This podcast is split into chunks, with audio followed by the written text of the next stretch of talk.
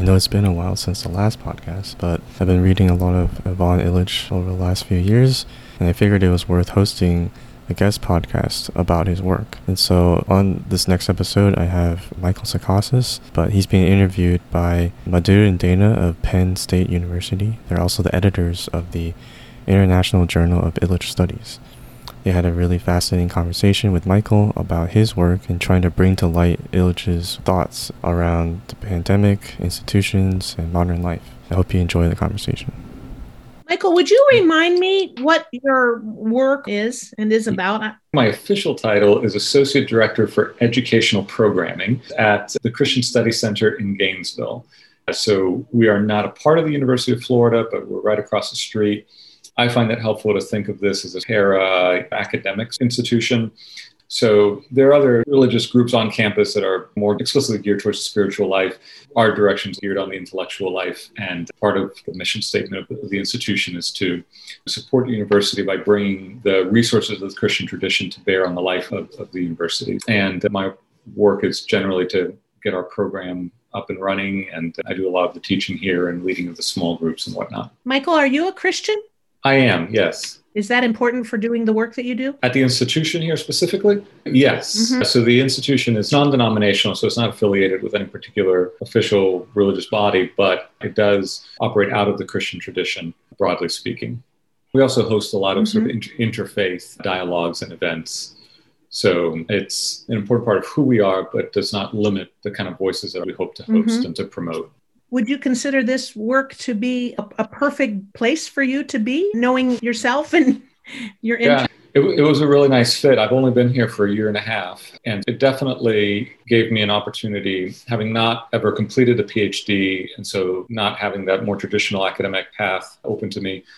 And frankly, at this later stage of my life, I'm not entirely sure that I would have wanted it. This setting gives me a great deal of freedom to, you know, explore my own interests, to teach, but not grade, to not have any administrative labors, except, of course, administrating our program. But we're a relatively small institution, so it's not a great deal of bureaucratic red tape that we have to go through. All that to say, yes, I'm actually quite delighted to be here. And it was really fantastic to land here. For us, uh, the Convivial Society has worked out very beautifully. You came into our lives in a very good moment, and we have loved everything you've shared. Um, I'm so glad to hear that. Thank you. I, I, should report too that uh, part of the freedom I get here now is I will be teaching uh, a class on Ivan's work next semester, doing three lectures. So we sometimes have public lectures. These will be Zoom based under the present circumstances, but we hope to sort of advertise the university community here and so hopefully expand the, the base of those who, who are reacquainted with Ivan's work. I want to ask two questions, and they may seem unrelated. I just want mm-hmm. to juxtapose them. Mm-hmm. The first question is, of course, what led you to starting this Convivial Society mm-hmm. Substack newsletter? Yeah. It's a labor of love, um, mm-hmm. and it must require a lot of time when you're a father, husband, with this job, and doing the amount of research you're doing. So, we would love to hear what got you moving on this fabulous initiative and then leaping to the present moment of the pandemic, every day on the radio, I hear one repeated statement, which is, oh, this is the last year of schooling hmm. in this COVID era. Mm-hmm. And I have my own reactions to hearing that as a mm-hmm. friend of Ivan's. I would love to know, yeah. as a father of young girls, what your thoughts are. With regards to the Convivial Society, the newsletter, it was a new iteration of something that I had started when I began my grad program around 2009, which was at the University of Central Florida. And as I began my coursework, I found myself wanting some sort of outlet. I don't think I would have put it like this at the time, but it was a way of reaching for an intellectual community in the absence of one. I was working while I was doing my grad work. It was kind of a go into class, leave class. And so there's not much opportunity to cultivate that community there. Uh, and so I turned to writing online and in essence, I thought of it as an effort to think out loud or write out loud through the work that I was doing. And so I continued to do that even after I was unable to complete the, the dissertation after I finished ABD. And in that time period, I had cultivated a little bit of an, of an audience. I never had any great audience, but enough of an audience and, and, a sense of community with readers over a period of time to keep me motivated to do that. And uh, honestly, even absent of that, I probably would have kept doing it because I, I enjoyed the process of clarifying thoughts through the work of writing. And so I did have some frustrations with the ways in which one tries to sustain an audience in an era of social media and was not really happy with any of the options. Right now, I think we're sort of in a boom of newsletters. And so I'd like to say a little prior to that boom, the newsletter option became something that some writers were turning towards. I described it as a rather convivial tool in the sense that it liberated one from the, the temporal patterns of social media, right? So if, if something is delivered to one's inbox, it it doesn't exist in a kind of temporal horizon where you have to sort of catch it, or else you find yourself as the producer having to repeat yourself all the time on social media in order to capture somebody's attention. And so it also gave the, the reader complete freedom to discard, to delete, to read again, to open when they want. And so I thought that there was something attractive about that particular medium. And to know that I wasn't just sort of writing into the ether of the internet, but to a neatly circumscribed community of people. I didn't know everybody on the list, of course, but it still gave me a sense of writing to an audience that I had, in Walter Ong's phrase, less trouble fictionalizing. So it, it was a slightly more concrete audience. And it, it was a self regulating audience. You might get a couple of issues and decide this isn't for me, and then you just sort of unsubscribe. And so the relationship between the reader and the audience gets calibrated over time in a way that I thought was interesting and, and good. I enjoyed that. So I've continued to write it. The pace has slackened a little bit of late because, as you mentioned, I sometimes find myself writing at 1 a.m. in the morning, which is not greatly conducive to uh, clarity of thought and expression. There's been a lot going on, but I continue to do it because I, I do enjoy it and have enjoyed the responses I get from readers, whether that's email exchanges or even this conversation we're having now, which I could not have predicted going into this year. And so it's borne great fruit, I think, in my, my own life. And I found it very enriching for me personally. As to the lost year of schooling, yes. I should say my own girls are uh, still at a preschooling age by ordinary standards. My youngest is three. My oldest turned five after the beginning of the school year. But likewise, when I have heard that phrase, my response, I think, has been well, that kind of depends on how you define schooling. And in some respects, I think some people have found the opportunity to maybe think again and more largely about what it means to learn or how one learns, um, with whom one learns. And so that has been, I think, refreshing. And I think at the same time, uh, it, it's probably important to acknowledge that there are a lot of people who, who may not have found the freedom to enjoy that discovery because they may be you know, single mom without the, the resources that would liberate their time in order to enter into that process or other limitations, uh, often financial and emotional, perhaps even, that would hinder somebody from taking what I would see as advantage of an opportunity to think again about how learning can happen and under what circumstances. And I know that those who have had you hear stories of people sort of rediscovering community co-ops for learning and teaching, involving the parents more, more deeply into that process. And asking again what ought to be learned, what is vital, what is important, that opportunity to rethink those things. And certainly, I would say w- with Ivan as a conversation partner in that rediscovery, that would certainly be a very fruitful undertaking. I'm not sure if that sort of answers either of those questions perfectly, and I'm happy to kind of follow up on either of those. It's actually a reiteration of something COVID has brought to everyone's attention. That is the horrific inequalities in our mm-hmm. society in terms right. of death rates, sickness rates. But I mean, as you know, medicine and schooling are supposed to be the great contemporary panaceas. Right. And so there is a sense that people like you and others of our ilk have access to technology, and there are young children of all ages who do not have that access to mm-hmm. Zoom class and technological help of other kinds. Mm-hmm. And so they are the ones being starved of learning opportunities. And then you compound that with handicapped uh, right. you know, people with dis- different disorders, ADHD, and so on and so forth, who are suffering. Mm-hmm. Just yeah. as there's immense suffering amongst people of color right. in terms of infection and death. Mm-hmm. So, in that spirit, it's dragged in as one more horrible inequality in our mm-hmm. society. Mm-hmm. Thoughts on that as a lover of Illich or a friend yeah. of Illich? Yeah, no, I think that's absolutely right. And it, it's interesting because the idea that we might be presented with an opportunity, in a sense, may also sort of naively presuppose that a great deal of damage hasn't been done already over the years that was um, in large measure ignored or papered over or not attended to in the way that it ought to have been. So, opportunity for some, but others are reinforced in their lack of opportunity, their lack of resources available to them. And so, that now we're beginning to see all of these. Uh, fractures and inequalities in our society for what they are, they're exposed and heightened. And so this has been a revelatory experience. And that we also have lost certain capacities along the way. And this is, I think, at least part of what I have taken from Illich's work, which is that we've been de-skilled in important ways to the degree that we have depended upon institutions and have outsourced the care of one another and the care of our communities to institutions. It seems as if the way in which our society has atomized us and rendered us as sort of bare individuals or single family units that have little regard for our neighbors or for our communities.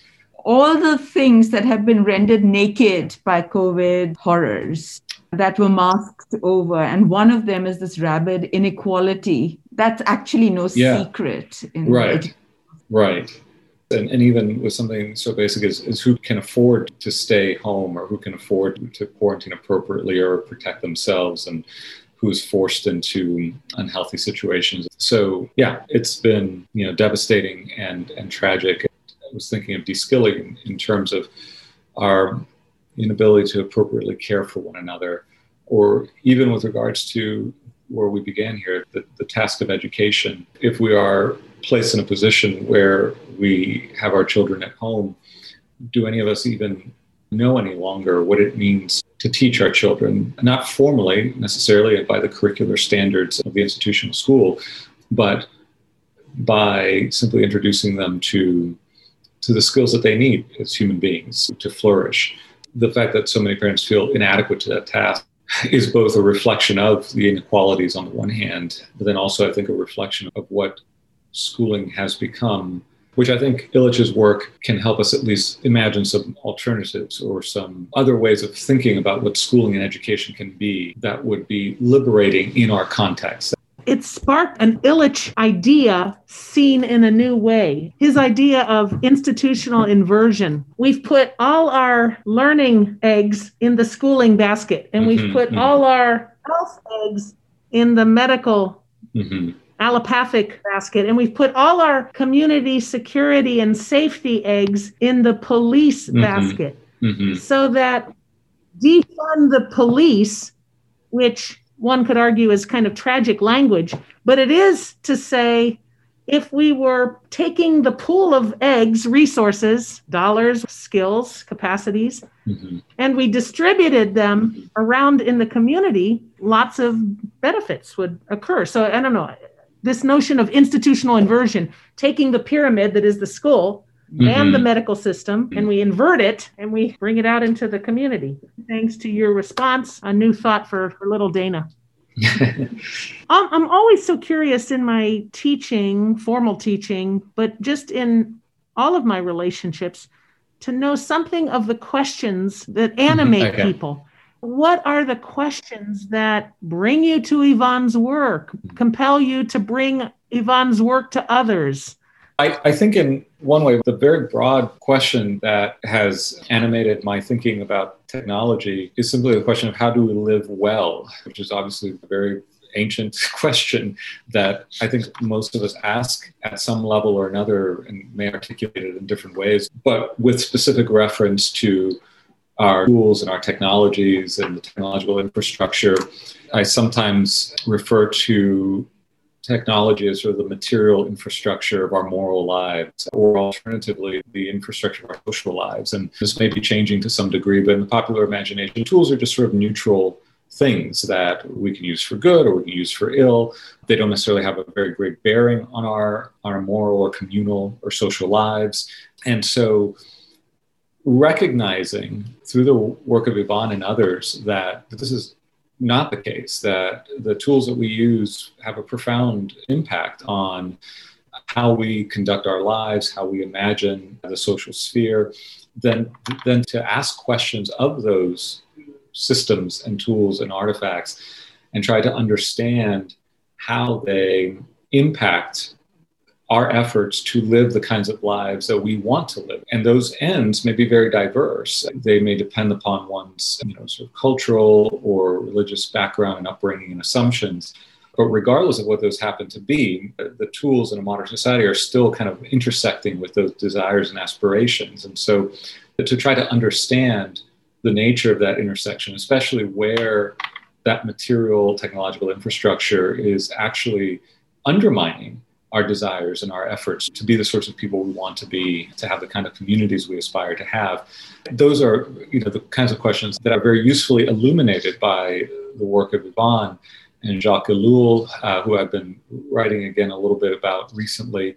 I think of my own influences as sort of having two separate traditions of technological criticism that come to bear on it. One is sort of the media ecological tradition, where Marshall McLuhan and Walter Ong and Neil Postman have been very prominent, and where I think even you know, Ivan, especially it, towards the 1980s and then even to the 90s within the Vineyard of the Text, is in conversation with that tradition.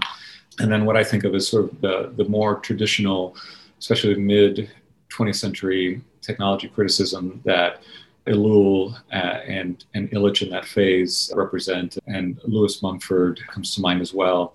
And, and then there are more academically traditional philosophers of technology like Carl and Albert Borgmann as well. So, in some respects, these are sort of three traditions through the lens of which I try to perceive the role that technology plays in our lives with a view to this larger question of how we live well, how we live lives that we can think of as flourishing lives, and, and how we sustain communities that empower human flourishing.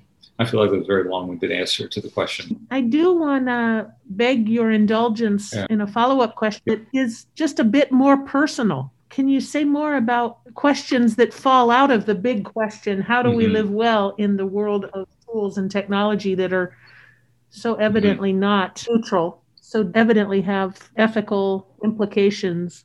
What other questions are you asking yourself yeah. that are kind of a subs of how do we live well? It's about Michael in conversation with others, two women, including us, who are daily asking Are we living the good life? Mm. What's deficient in our lives? Yeah. How could Illich, in his wisdom, guide us towards our next steps? And if, if I can give an example very quickly of what I mean, ever since I lived in southwestern Ohio, where I passed the tallest mountain in Ohio, which happened to be a landfill, I've asked myself, everything I put in the trash is there in that mountain. Uh-huh. That's an ethical issue. Yeah. And, and waste. Very generally, I ask myself all the time, how do I judge my living, my decisions, my actions, my relationship to my daughter and what she's learning by living with me? So these are very real personal questions. I can't say that I've achieved any enlightenment on them, but those are my active questions. And I'm, right. I'm, i suspect you have similar. Yeah. One of the things that comes to my mind along these lines, let me back up a little bit. At the end of Deschooling Society, Illich draws upon the myth of Prometheus and that opposition between a life that seeks to plan and control as opposed to receiving as a gift Right? So that frame of mind that the reality that we experience is a gift and is given and for which we have responsibilities, which it does not belong to us, as it were, especially as I think about this in a distinctly theological vein with people like Illich or even Wendell Berry, who has this wonderful line about how we live the given life, not the planned, in one of his Sabbath poems. And, and that succinctly captures something that is very important to me. How do I refuse the framing that modern technological culture offers to me of being the, the one who will master and control the world, the one who sees the world as raw material for my own projects and rather see the world and other living things, right? So Berry describes the lowest denominator of, of health is the community, not the individual. And the community defines as the all living things and the world that that they inhabit, right? So that there's this rich network of communities in which I am but one member and not even necessarily by myself the most important member. And I find that the the affordances of modern technology, particularly as they are sort of coupled with a, uh, a consumer economy, encourage me to see the world in precisely the opposite fashion as sort of disposable reality that is subject to my whim and, and for which there are no consequences. However, I treat the world, there, there are ultimately no consequences to pay. I just keep on consuming, as it were. So resisting that frame in order to see the world as a gift that invites my wonder and my gratitude uh, and my care uh, and my celebration. And again, in speaking of this, the, the work of Ivan and Albert Borgmann, the work of Wendell Berry, all neatly form an, an, a package for me in helping me to articulate this and express this desire to have a certain way of being in the world. So that ultimately, as I think about the ethical ramifications of technology, it, it, it, involves certainly what this one artifact or this one algorithm may or may not do or empower, but more broadly, it's about a, a, way of being in the world. You know, Ellul gestures to this with the idea of technique, which is not just any one thing, but rather a whole way of approaching life and thinking about the world. So to resist that framing and to experience the world as a gift is maybe one of the most fundamental things that I desire or, or ways that I would sort of narrow that question a little bit more further. So this idea of the good life, living well, involves maybe foundationally experiencing reality as a gift in this the world. I don't know that I yeah. often articulate that very clearly. And then to help my children do likewise. Yeah, it's beautiful. I don't know why, but it, it stops me a little short only because I'm now in an active conversation with a very cherished neighbor who I think sees promise for addressing climate disruption and climate change in the Tesla Mm-hmm. Uh, so the Tesla has become kind of both solution and symbol of how to yeah. respond. Mm-hmm. And as an ethical direction, I I'm stuck. mm-hmm. Yeah. Uh, because I see that response as a problem. Mm-hmm. yeah. But it, that example is illustrative of an approach to technology and technological solutions to the many yes. crises that I think Illich has something to say about. No, yeah, that gesture that there is this one still future or still developing technology that will be the solution to all of the problems that the prior configuration of technology has caused. On the one hand, I, I don't want to suggest that it is impossible. You know, one of the things I've been thinking of late is that when one sort of writes in this vein, it, it's very common to sort of hear the rejoinder, well, are, are you just anti technology?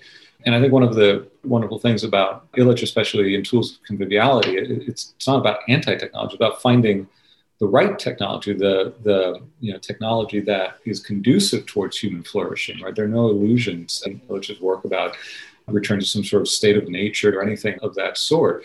But it is about finding tools that are appropriate. One way of thinking about this is, you know, tools are appropriate to a human scale. I, I just saw someone comment yesterday about Facebook and asking whether the problem with Facebook was its scale. At, to which, of course, in my mind, with Illich on the question of scale and limits very much in view, the answer is yes, obviously. and if you apply sort of the institutional critique to something like Facebook, the only thing Facebook can ever offer you is more of Facebook. And so the idea that the answer may be limits is something that never occurs to us, right? This is something that both Berry and, and Illich are so good on, that maybe the answer is not more, but less or differently configured. There's a, there's a beautiful passage in Tools for Conviviality where Illich writes the possibility of a convivial society requires that our consolations and satisfactions don't lie in simply the accumulation of goods or in the products of industrial society, but rather in, in the pleasures of human interaction and human community, and, and that we discover we don't actually need very much for that. And so there's a, a way of construing the necessity of limits in a way that hopefully clothes them in their proper beauty so that they become attractive to us again. I think a lot of people would acknowledge that we don't find satisfactions in our way of life for all of our material abundance. The way I've thought of it lately is, is you know, Simone Weil talks about the need for roots. She talks about the needs of the soul and, and distinguishes between material and material needs. And certainly, from a certain perspective, for a certain class of people, industrial society has provided for material needs by certain measures, but perhaps at the cost of ignoring the non material needs that are often as important for human flourishing as the material needs. And so instead of imagining that the answer is always more of something, but rather to consider that perhaps the answer is less, a different way of life, a smaller scale, uh, a more humane scale for our technologies, for our communities, and that there are satisfactions in that that we have lost sight of and that might more readily provide us with joy and, and a sense of meaning that we encounter these limits uh, not as something to be transcended but rather as essential to I, I think berry puts it as invitations to elaboration within those limits that provide a, a, wonderful fund of endless satisfactions. That's, I think, also an important part of, of this. That was a beautiful response, Michael. Well, I always say nothing original. I'm just always channeling these wonderful thinkers again and again, just synthesizing and channeling their work. Can I ask a question about Ivan's ideas that challenge you or to live them out or to mm-hmm. imagine them manifest in the world or other interpretations too. Yeah, it is challenging to think about what is a need? What do I consider a need? What do I feel that I need? What has fabricated that sense of need in me? And that exploration that is in part generated from Ivan's work, I think is something that I think all of us would find relatively challenging. What do I feel that I need and what do I sacrifice in order to meet these needs? And are they in fact needs in, in the way that we think that they are? And so to constantly sort of think about that and examine my own life, my own practices, the allocation of my time. I, I wouldn't say that that's troubling, but it is challenging to live with that question in view. Again, to imagine that there is a kind of austerity that, and austerity now has become such a politically loaded word, but I I think Ivan doesn't use it with regards to what, at least since 2008, been seen as especially sort of neoliberal approach to finance, but rather a personal austerity and an ascetic practice that is aimed not simply at, at, at saying no, but at having the capacity to say yes to the things that we truly value and, and, and would be truly satisfying in our own lives. And so that that that idea of, of re-examining needs, of recognizing the importance of a, of a certain form of austerity or asceticism in our own lives, these are things that I, I want to allow to constantly sort of challenge how I live and, and my assumptions. I confess that I, I, don't know enough about how Ivan thought about these lines, but there are a couple of places where Ivan, along with challenging our dependence on material goods also includes sort of our progeny, the, the size of our family. Maybe the, those are some of the places where I want to quibble a little bit. And I'm not an economist, but again, a child is a gift in the same way that our experience is a gift, and different people will value that differently with regards to this. But I think those are one of the few places where I feel like I would want to argue a little bit more. I don't think I understood. Do you think Ivan is talking about population control, or is, is that what you're implying, or no? Not population control necessarily in the heavy handed sense, but rather one of the things that we should be prepared to, to relinquish is a large family. That may be ah. a misreading. I don't know how Ivan's thoughts on that evolved over time or, or, whether they did or not. And this is not to suggest that I you know, think everyone ought to have very large families, but that might be a calling for some. And that in its own way would be something good that, that ought to be you know, celebrated. There's again, I think a lot of agonizing, even of late, about bringing children into this sort of world, you know, that kind of language. I don't want to come off as suggesting that I have very definitive uh, answers or even convictions in this regard, except that I think, generally speaking, I see children as a gift. And in these couple of, of paragraphs that I had in mind, that in reading them gave me a, a bit of pause just because my underlying assumption might be a little bit different in, in that one regard. Thank you for that clarity. Yeah. I want to highly recommend Population, the entry in the Development Dictionary. Oh, yeah. Uh, that's so important because mm-hmm. anything to do with a national program of one mm-hmm. child per family is yeah. him horrific. And yes. that essay by Gronema is a jewel and she's a, re- a really good friend as you know who sat at the table with mm-hmm. Ivan exploring really difficult questions. Mm-hmm. So I have two questions. If mm-hmm. we were we were lucky to be face to face with Ivan, to be able to ask him questions. Mm-hmm. What questions would you ask him? And related that since he was a guy who celebrated eutrapelia, playfulness, how are you bringing those into your life as a really serious, dedicated student of Ivan? That idea of the questions that we bring, you know, I try to think of the places where I find that Ivan's work would be especially valuable in, in ongoing conversations. And I think we've had a lot of discussions and debates about the role of work in a society that is increasingly automated. So, I'm wanting Ivan to speak to those questions is how I'm sort of getting to that, right? To think about the challenges posed by the automation of labor, not only what we would think of as sort of industrial labor, but now even increasingly white collar jobs, and that the options that are often considered along those lines are the introduction of something like a, a, universal basic income, because there will inevitably be people who are sort of chased out of the labor market. Kind of the reality of technological unemployment and its scope and scale. But, but it seems relatively evident to me that there are those whose work will be displaced. So the solution is either UBI in some circles or learn to code in others which seems to me incredibly inadequate in both cases, in part because it treats work as something that, as long as we sort of got the wages but lost the work, everything would be okay.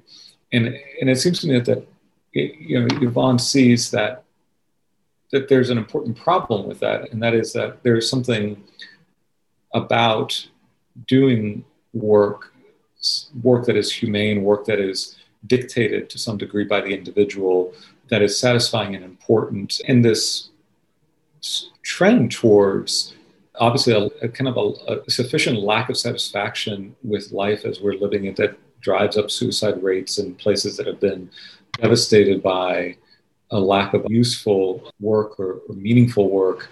So that sort of nexus of questions around the role of work in an individual's life and what dignified labor might look like or how we might find that or how we might navigate the kinds of challenges posed by automated automation technology with regards to, to labor and work. I see his work as a source that helps us sort of navigate some of the, the dangers that lie in the problem itself and then our so, proposed solutions to the problem. And then I, I be especially interested too in talking about the body and the role of the senses, which seem to have become especially important to Ivan maybe later in life, and, and you two may, may know better than I when this became important. But seeing some papers recently that do come from the, the late 90s with regards to the history of sight and the history of how we think about touch and smell I remember the little anecdote in Ivan's talk about the, the friend who tells him you can't really be friends with somebody unless you can smell them, right? And how the human sensorium, as it were, is limited by especially the digital tools that we so often use now to mediate our human relationships. And again, it's wonderful that we have the opportunity to communicate in this way right now at a great distance. But when this becomes our default mode of communication, when it replaces the gathering around the table, what are the costs and consequences of that?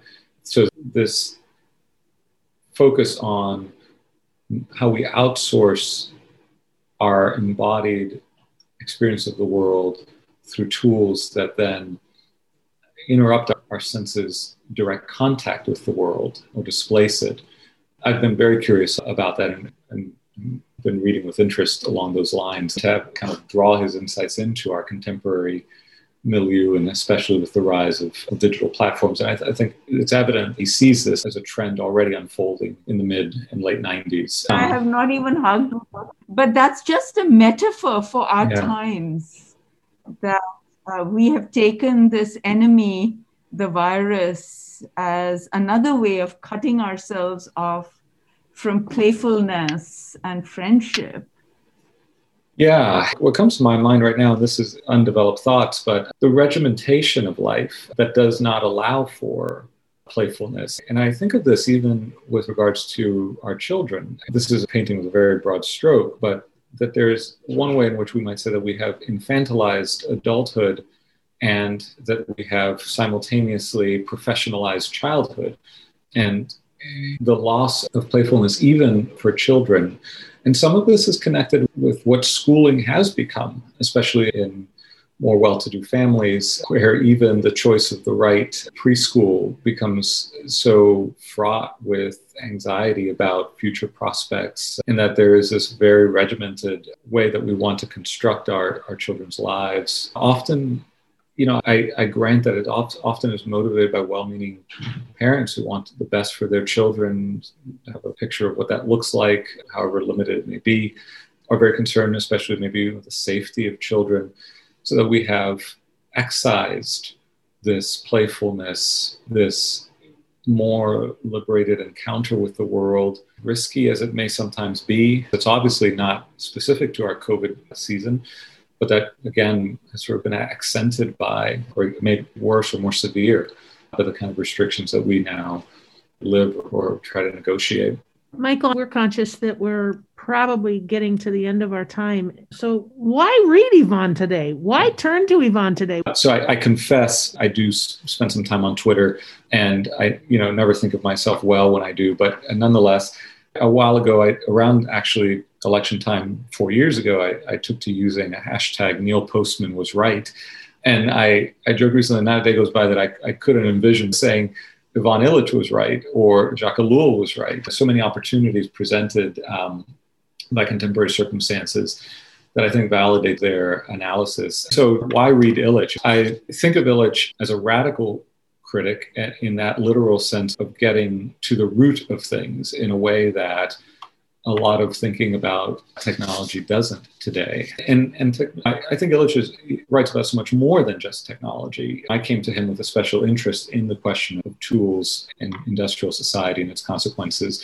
And it's obviously evident that Illich works with a much larger frame, which is part of what is so appealing to me that there's a kind of a moral seriousness to his writing and that it is for the sake of something more than simply thinking about this particular tool, this particular technology. But in any case, that, that he raises the kinds of questions that we need to raise, that, that we, again, go back to the idea of limits as a way of thinking about technology. I think there are two ways of thinking about limits. One is, is thinking about them as sort of arbitrary impositions that we could throw away and do away with, but rather in, in Illich, we see limits are essential to a well lived life if we understand what a well lived life ought to look like, right, in his particular framing of it.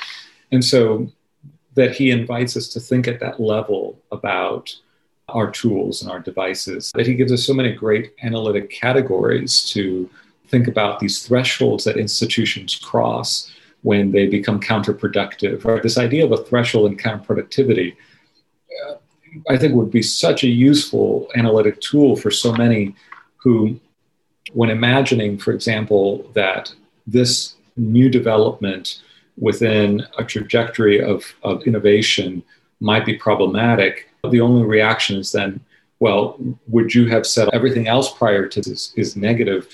But instead, if we think that innovation is good, but that there is a threshold, and that once that threshold is crossed, then the benefits begin inverting that simple insight, which seems to be, again, generally lacking, I think was so valuable.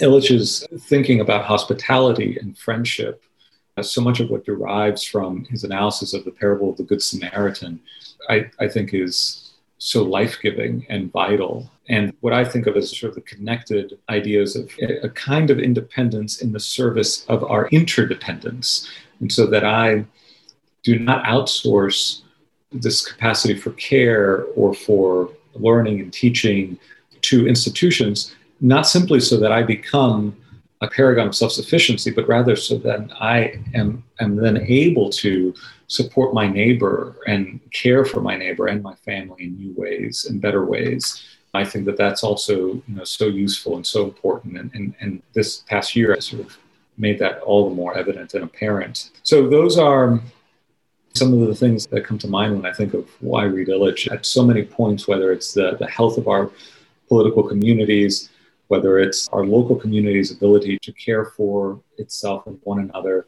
to go back to this idea of posture towards reality and experience that is prepared to receive it as a gift and relinquish the desire to control, that views the future with hope rather than optimism.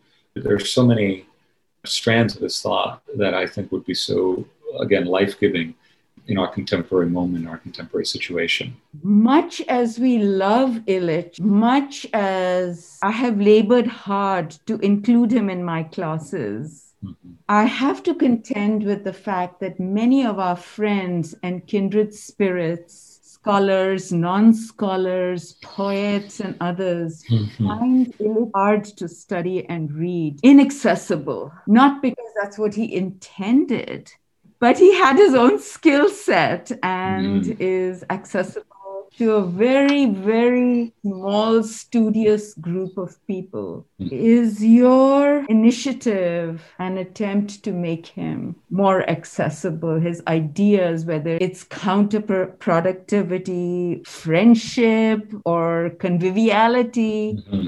more available to people who are not textual Mm. And I'll just add our beloved friend Gustavo Esteva tells story after story of the aha effect mm-hmm. experienced by indigenous peoples who, upon conversing about an, an Illich derived idea, say, Ah, oh, of course, that's true. Right. We know that. Yes. So the juxtaposition of people, you might say, of our class or of our education who find Illich out of reach, or even more troubling conclusion, in contrast to people among the so called grassroots. No, right. One of the most joy giving messages that I receive is when somebody says, I've been reading your newsletter for a while, and so I finally picked up tools for conviviality or deschooling society or whatever it may be.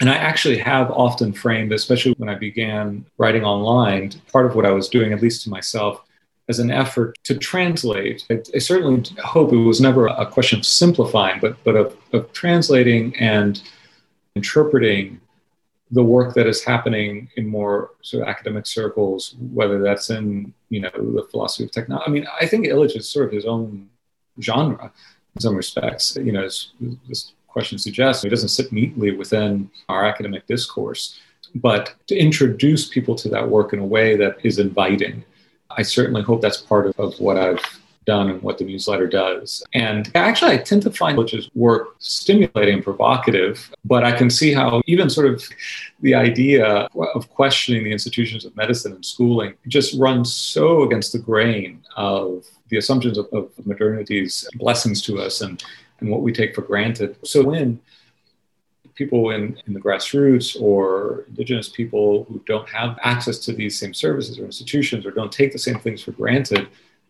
find that aha moment. That i think t- that is a testament to the fact that part of the problem with the quote unquote educated class is that we have been so schooled by modernity as it were that we don't see the truth that is contained in the wisdom that i think illich channels in his own way all of that to say that that I, there is a little work to do there sometimes. And maybe it is just in making that application right? Where look here's this problem that we face.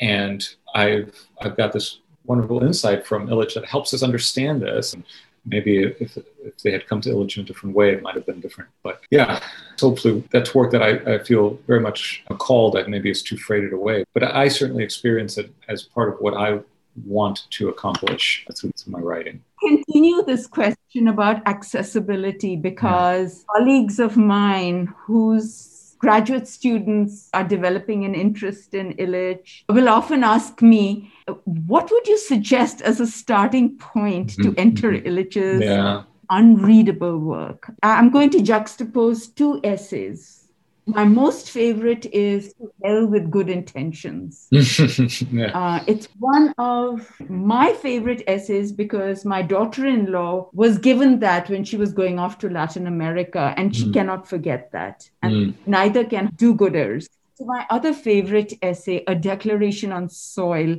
which for me is pure poetry. The latter is you have to know so much Illich to understand that. Not only so much Illich, so mm much Wendell Berry, mm um, so much Gun to understand that Illich. Whereas mm-hmm. to hell with good intentions gives the ordinary do-gooder on the street a real pinch yeah. in the stomach. Right. Then slap.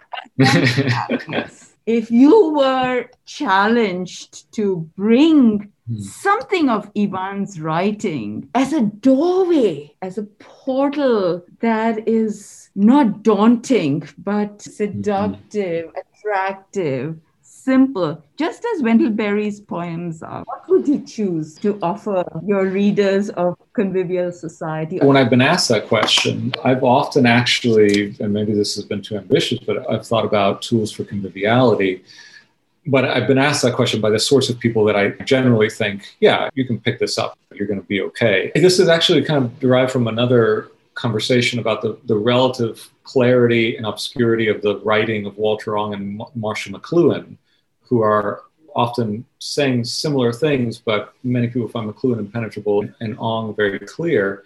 And then I, in that conversation, I sort of suggested well, McLuhan's interviews are really accessible and, so this leads me to think of the interview that Carl and, and Ivan did with Jerry Brown on his radio show, which I think is a wonderful little text. For one thing, Brown does a really nice job of encapsulating Ivan's earlier work.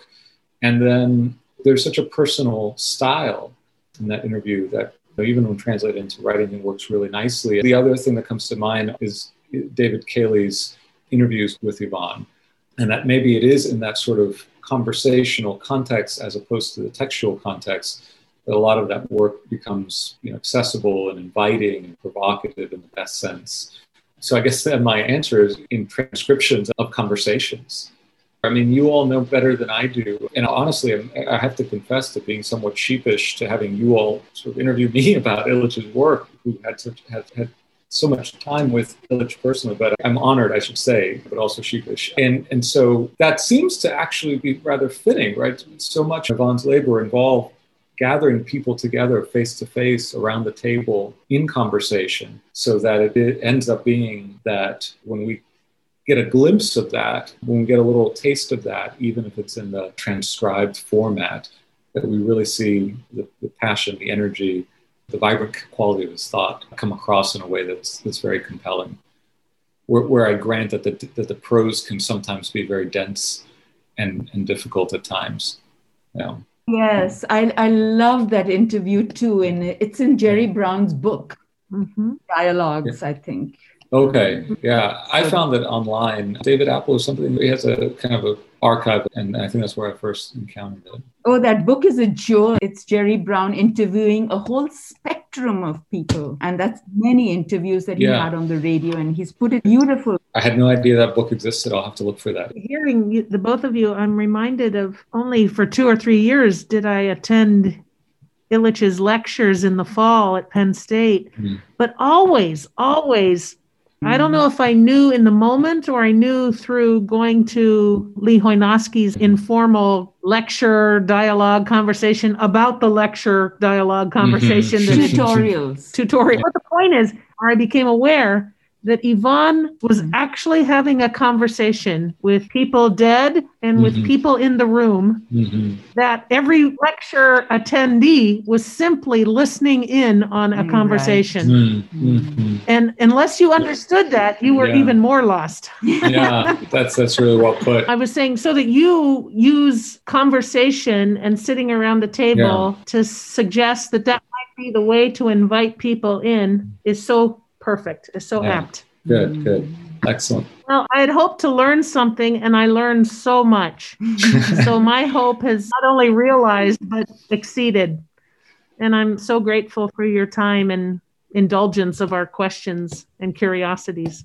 Oh, yeah. No, happy, flattered, honored to do it. I, I, I should say I'd love to turn the tables at some point and uh, maybe ha- record you all for what I've come to think of as sort of this oral history project on the newsletter. This year has been such a challenge, but getting to know you all and Carl and Gustavo and this warm, hospitable entry into this world has been truly a joy, and I'm so thankful for it. And I, I just conclude by saying I think your hope, or I don't know if you use the word goal, of serving as a translator or maybe a bridge, certainly yeah. an interlocutor to and of Illich is such a gift to us, but I think Cosmos too. So thank you. Yeah, my pleasure. So glad to do it.